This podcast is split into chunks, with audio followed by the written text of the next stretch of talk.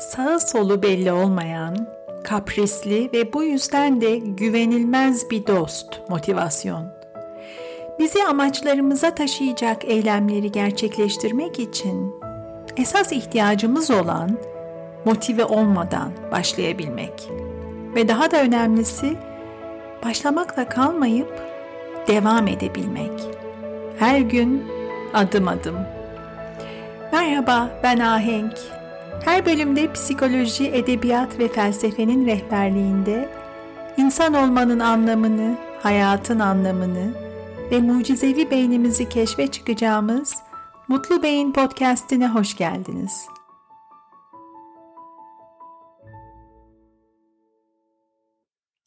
Tekrar merhaba. Kafamızın içinde iki ses var. Yalnızca iki tane mi benim kafamın içinde çok daha fazlası konuşup duruyor diyebilir bazılarınız. Aynı fikirdeyim. Ben de sıklıkla benzer şekilde hissediyorum. Hiç durmadan konuşan, eleştiren, yargılayan, dertlenen, dertleri büyüten, anlamaya, anlam bulmaya çalışan, her şeye bir anlam yüklemeye uğraşan geveze seslerle dolu zihinlerimiz. Ama bu bölümde kafamızın içini dolduran başka iki temel sesten bahsedeceğim.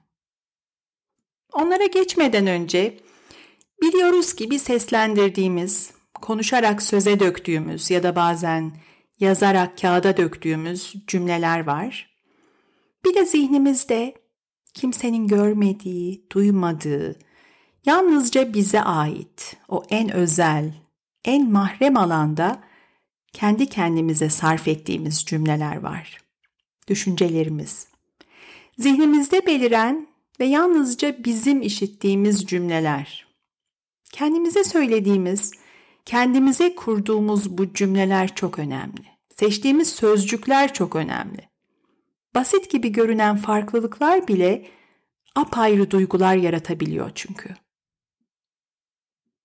Birkaç örnek üzerinden açıklayacağım. Diyelim bir konuda bir hata yaptınız.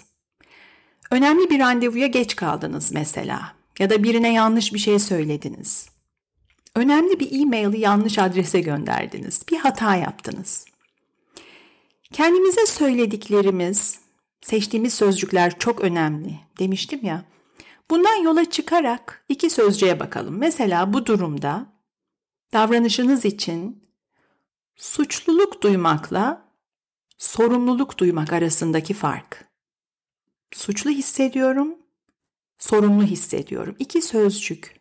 Suçlu, sorumlu.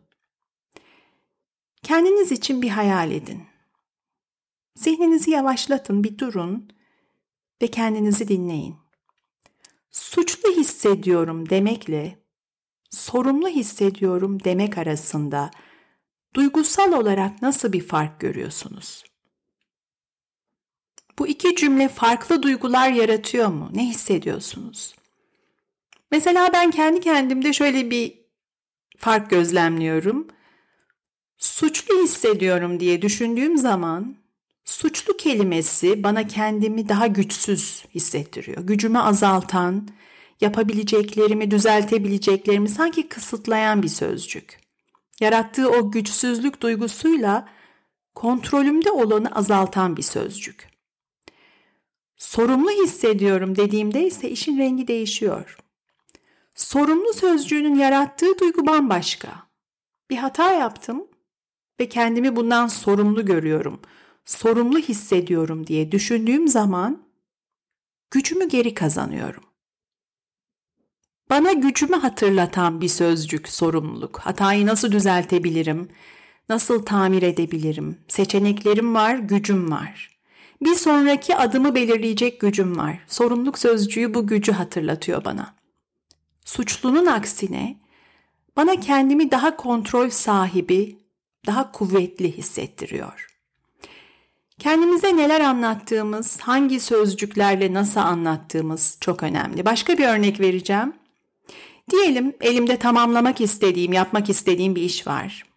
Yeni bir podcast bölümü hazırlamak olabilir bu ya da arkadaşlarım için bir yemek daveti hazırlamak olabilir. Siz de kendi hayatınızdan yapmak istediğiniz bir örnek getirin aklınıza. Şu iki cümlenin yarattığı duygusal farka bakalım. iyi olsun istiyorum. Podcast'im iyi olsun istiyorum. İyi bir bölüm olsun. İyi bir yemek daveti olsun. Demekle mükemmel olsun demek arasındaki fark. İyi ve mükemmel. Bir şeyi iyi yapabilirim, bu mümkün. İyi bir iş ortaya koymak için yapabileceğim şeyler var.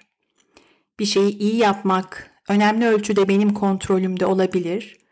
Ama mükemmel yapabilir miyim? Ne demek mükemmel?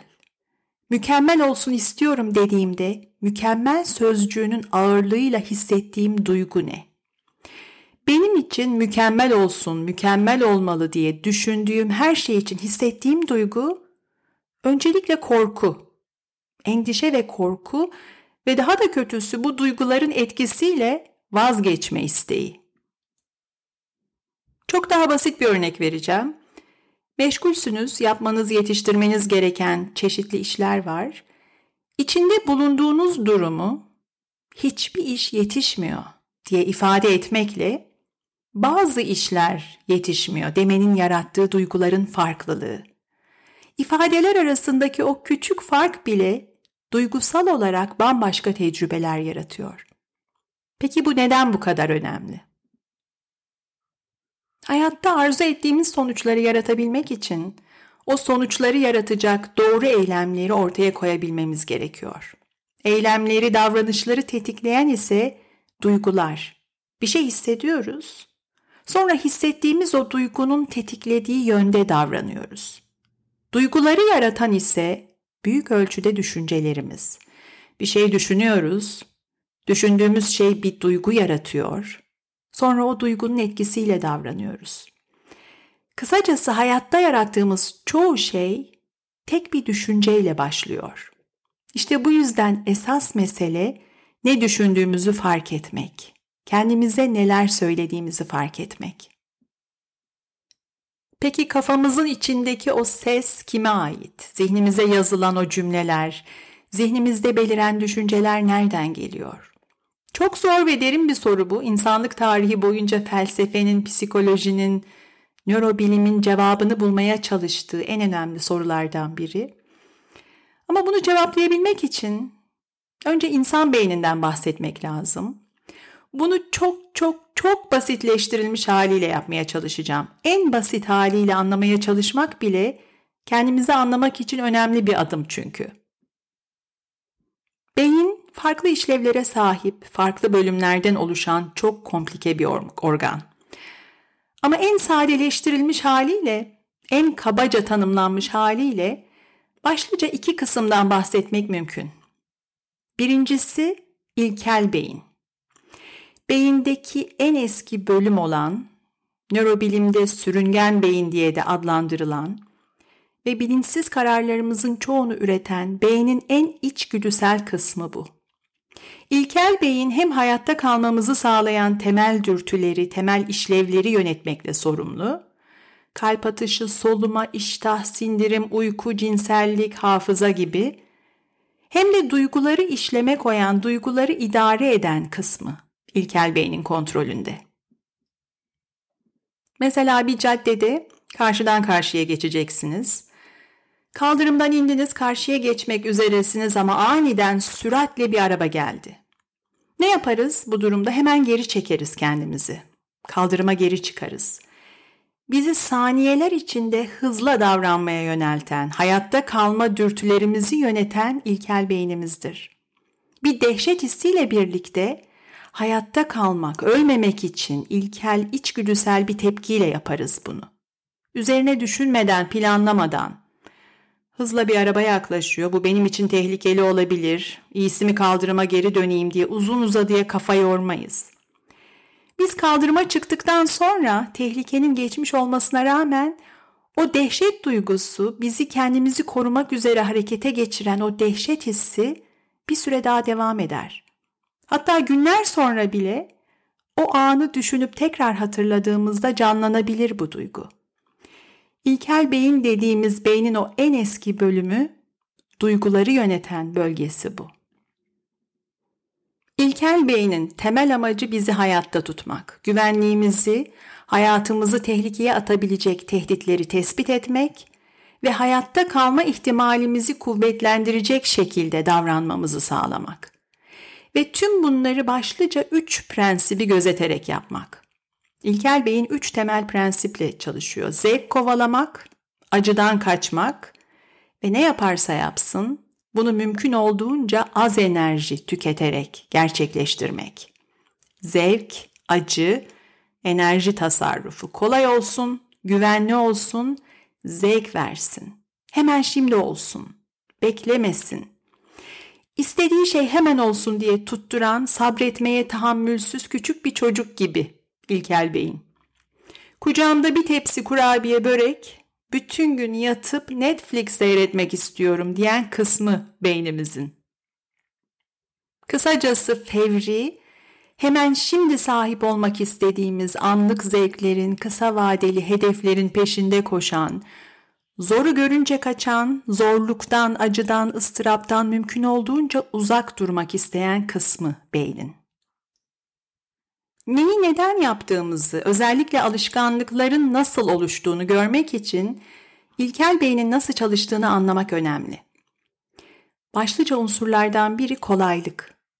İlkel beynimiz için bir şeyin doğru ve faydalı olmasından çok, uzun vadede bize fayda sağlayacak, bize iyi gelecek olmasından çok kolay olması etkili. Bu yüzden bize zor gelen her şeyden uzak durmaya güdümlenmişiz. Bizi konfor alanının dışına iten, bizi zorlayan, zor ve rahatsız duygular yaratan her şeyi tehdit olarak görmeye meyilliyiz. Koşmak yerine oturmak istiyoruz. Çalışmak yerine dinlenmek, başlamak yerine ertelemek, sabretmek yerine vazgeçmek, yeni bir şey denemek yerine bildiğimiz gibi devam etmek, alışkanlıklarla yaşamak. Kısacası İlkel Bey'in aynı düşünceleri tekrarlamaya, aynı düşünce alışkanlıklarıyla işlemeye yatkın.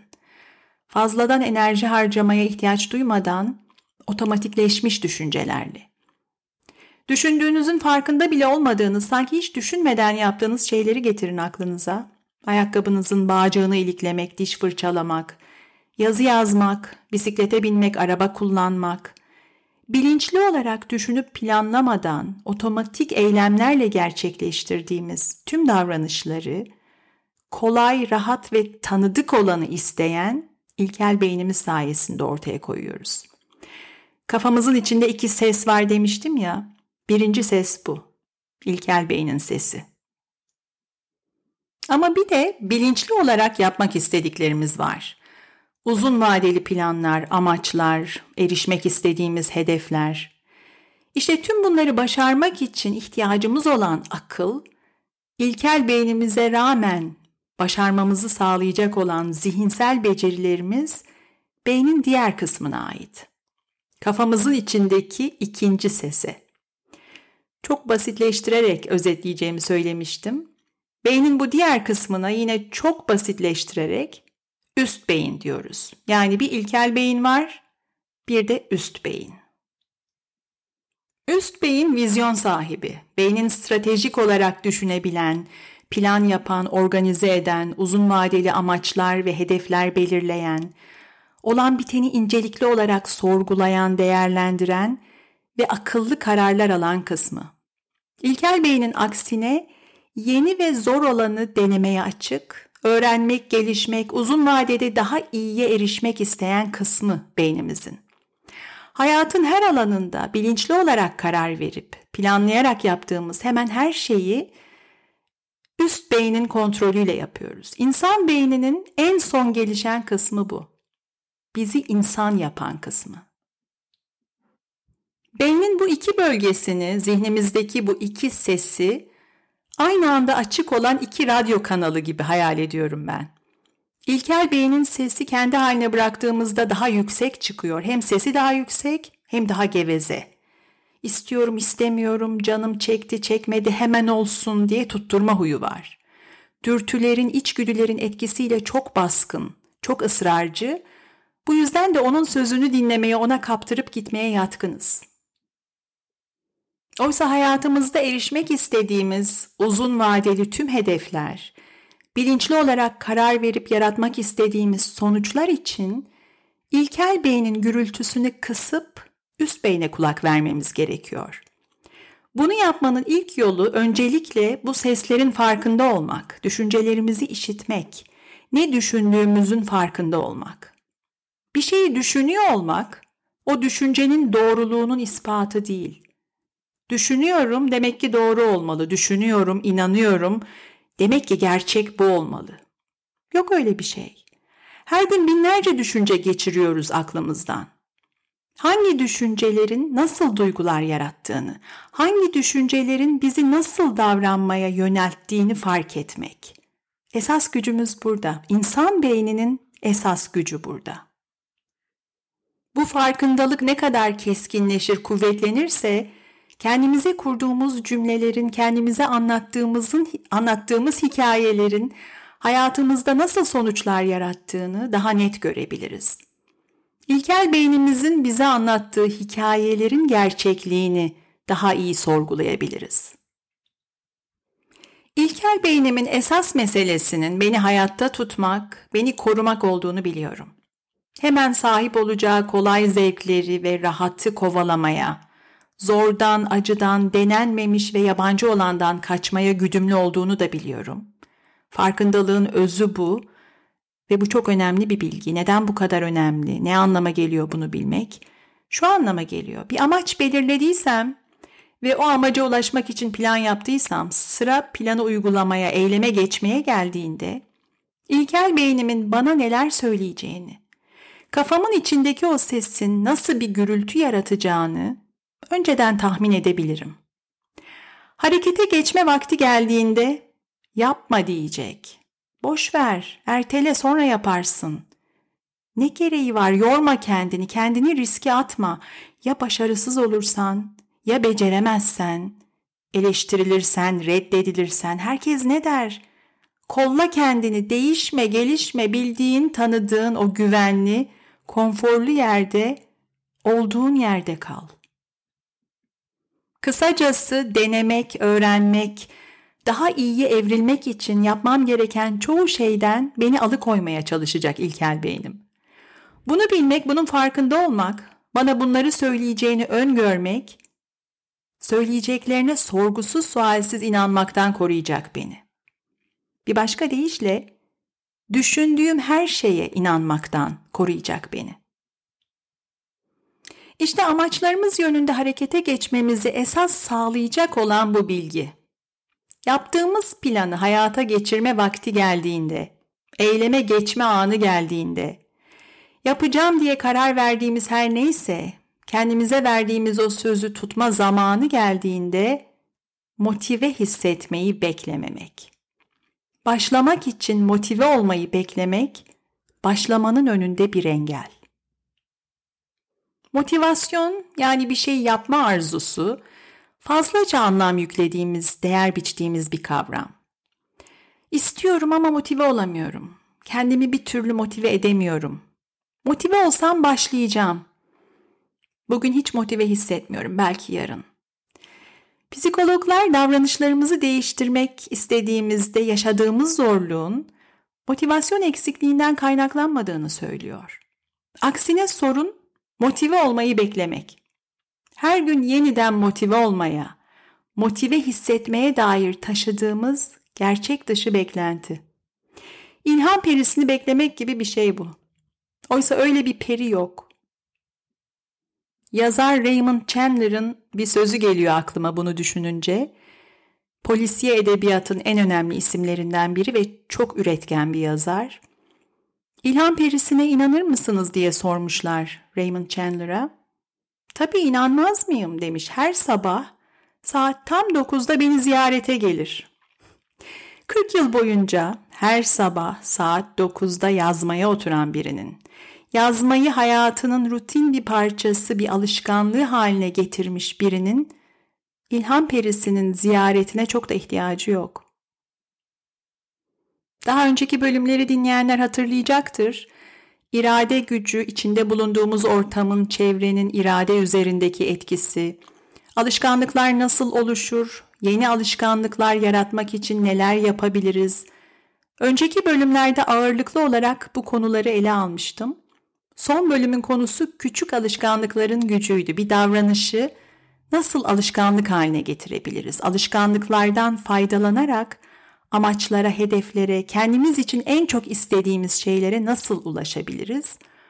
Bu soruları cevaplamaya yardımcı olacak temel yaklaşımlardan bahsedeceğimi söylemiştim. İlk kural küçük adımlarla başlamaktı. Başarmak istediğiniz ne olursa olsun, seçtiğiniz hedef ne kadar büyük, zor ve uzak olursa olsun, yapmanız gereken işi küçük ve kolay parçalara bölerek başlayın. Hedefleri mümkün olduğunca sade ve kolay hale getirin. Podcast'in son bölümünde ayrıntılı olarak bahsetmiştim bu yaklaşımdan. Ve işte şimdi gelelim ikinci kurala. Bu bölümün özeti. Motive olmayı beklemeyin. Her gün motive olmak mümkün değil zaten. Motivasyon ruh halimize bağlı olarak azalıp çoğalan değişen bir istek. Üç unsura göre tanımlanıyor motivasyon. Bir hedef belirlemek, bu hedefe ulaşmaya karar vermek ve ulaşmak için gayret göstermek. Kısacası hedefe ulaşmaya yönelik eylemleri başlatan ve bu eylemleri devam ettiren, yönlendiren dürtü, motivasyon. Fakat şöyle bir şey var. Psikoloji motivasyonun en çok bir koşulda etkili olduğunu söylüyor. Motivasyon zor bir işi bir defa başarmamızda etkili. Diyelim amacınız düzenli olarak spor yapmak, sporu hayatınızın bir parçası haline getirmek. Bir gün motive olup çıkıp 10 kilometre yürüyebilirsiniz. Ama kaç defa yapabilirsiniz bunu? Kaç defa o kadar motive hissedersiniz? Senede birkaç kez motive olup beşer onar kilometre yürümekle hiçbir şey değişmez. Hayatımızda etkili bir sonuç yaratmaz bu. Oysa her gün onar dakika yürümek üzerine bir sistem kurduğunuzda işte o zaman spor yapmak, hareket etmek bir alışkanlık haline gelir. Onar dakikalar birikir, belki zaman içinde yarım saatlik, bir saatlik yürüyüşlere evrilir ve işte esas değişim o zaman başlar. Ben motivasyonu şuna benzetiyorum. Çarşaf gibi durgun bir deniz hayal edin. Siz yüzerken uzaktan bir gemi geçiyor ve kısa bir süre sonra geminin dalgası ulaşıyor kıyıya. Büyük tek bir dalga sizi kaldırıp kıyıya doğru taşıyor. Motivasyon işte o dalga. Ama sonrasında deniz saatler boyunca yine dümdüz. Ta ki ikinci bir gemi geçene kadar o da geçerse. Olimpiyat ödüllü eski bir atlet Jim Ryan'ın etkileyici bir sözü var. Diyor ki, motivasyon sizi harekete geçirebilir ama devam etmenizi sağlayan alışkanlıktır. Her alışkanlık gücünü tekrardan alır. Hayatımızda istediğimiz alışkanlıkları yaratmak için alışkanlık haline gelmesini istediğimiz davranışları tekrarlamamız gerekiyor. Her gün yeniden, motive olmayı beklemeden. Beni dinlediğiniz için teşekkür ederim. Bir sonraki bölümde hayatımızı istediğimiz yönde değiştirmek için, hayatımızı yavaş yavaş değiştirecek küçük alışkanlıklar yaratmak için seçtiğimiz amaçların net ve gerçekçi olmasının önemini anlatacağım. Yeni bölümleri kaçırmamak için Mutlu Beyni takibi alın. Her pazartesi görüşmek üzere.